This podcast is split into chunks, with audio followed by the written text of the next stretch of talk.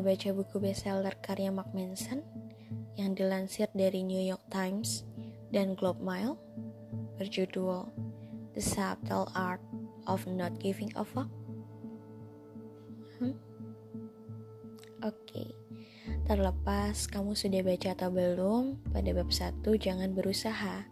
Terdapat kalimat, pernah kan Anda memperhatikan bahwa kadang Ketika Anda kurang memedulikan sesuatu, Anda justru mengerjakan hal itu dengan baik.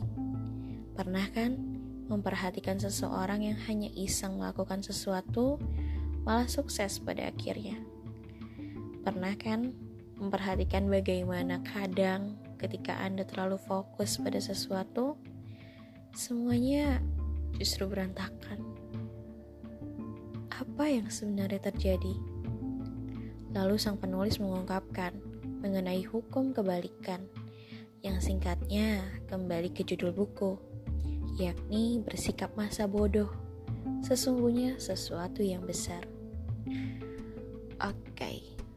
pertama baca buku motivasi yang impactnya ke psikologis kita ini, aku berpikir, kok ini gue banget ya?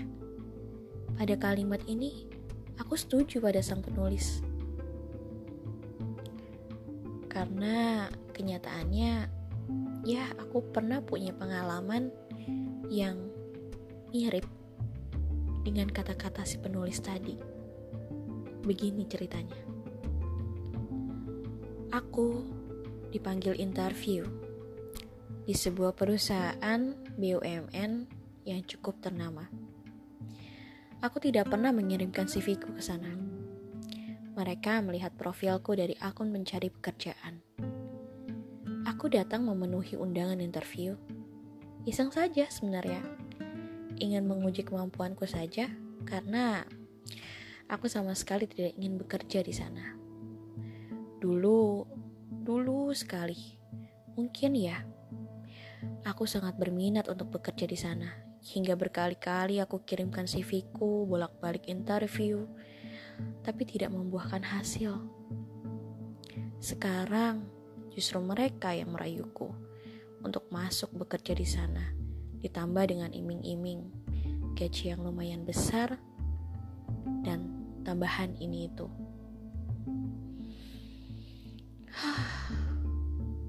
Hidup kadang suka mempermainkan ya. Kembali lagi ke buku dengan pemahamanku sendiri dan pengalamanku. Ya, aku setuju dengan pernyataan penulis. Tapi aku punya pandangan lain tentang jangan berusaha. Bukan, bukan jangan berusaha, tapi jangan berharap. Samakah? Mungkin ada kesamaan atau mungkin juga tidak. Intinya, aku tidak ingin membanding-bandingkan karya sang penulis dengan pemahamanku. Ya, aku hanya ingin membuat konten versiku saja. Menurut apa yang aku alami, menurut pemahamanku sendiri. Jangan berharap. Itu adalah kata-kataku untuk diriku sendiri. Untuk meredam kekecewaan atas apa yang terjadi atau apa yang dapat terjadi di hidupku. Hmm, kamu pernah gak sih kamu kecewa? Jika tidak pernah, bagus. Kamu perlu bersyukur. Jika pernah, ya bagus juga. Berarti kamu manusia dan kamu juga perlu bersyukur. Kenapa sih aku memilih kata jangan berharap? Secara logika, Mark Manson sudah memberikan penjelasan yang sesuai dengan nalarnya. Dan aku, sebagai manusia, sebagai makhluk Tuhan, aku ingin bilang, jangan berharap pada selain Tuhanmu. Seringkali kekecewaan yang kita alami adalah karena kita terlalu yakin pada semua hal itu secara langsung atau tidak, kita sudah mendahului Tuhan, bukan? Apa yang pernah kamu harapkan, impian, cita-cita, jodoh, karir, kamu sudah berjalan dengan tegak dan memikirkan, "Oh, aku pasti bisa mendapatkannya." Tapi seketika kamu jatuh, tersungkur, sakit, sakit sekali. Kenyataan mengatakan bahwa no, tidak, kamu tidak bisa mendapatkannya. Kenapa sih kita bisa segitu sakitnya saat kecewa? Karena kita berharap. Iya, kita berharap, tapi bukan kepada sang pemilik harapan, bukan pada sang pemilik tujuan. Kita terlalu fokus pada objek lain selain dia. Kamu, kamu berharap mendapatkan orang yang kamu cintai. Kamu sudah yakin orang itu juga memiliki perasaan yang sama denganmu. Bahkan, kamu yakin dia duluan yang punya rasa untukmu. Kamu yakin sejak lama dia sudah memberikan kode, kode-kode padamu. Bukan, bukan cuma satu dua kali, tapi lebih.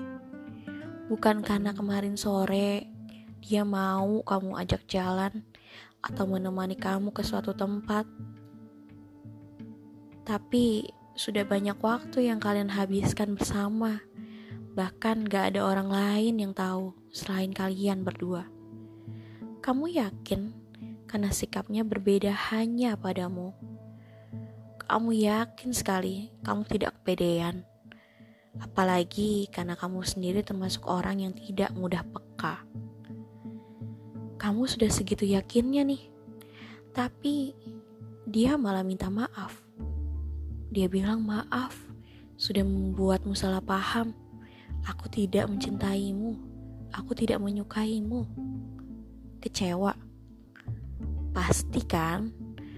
Merasa dibohongi dan dibodoh-bodohi. Hah, jangan ditanya. Entah kamu mau percaya atau tidak pada dia dan pada kenyataan itu. Tapi aku mau ngajak kamu sama-sama introspeksi diri. Kamu kecewa karena apa? Kecewa karena kamu mengharapkan dia, kan?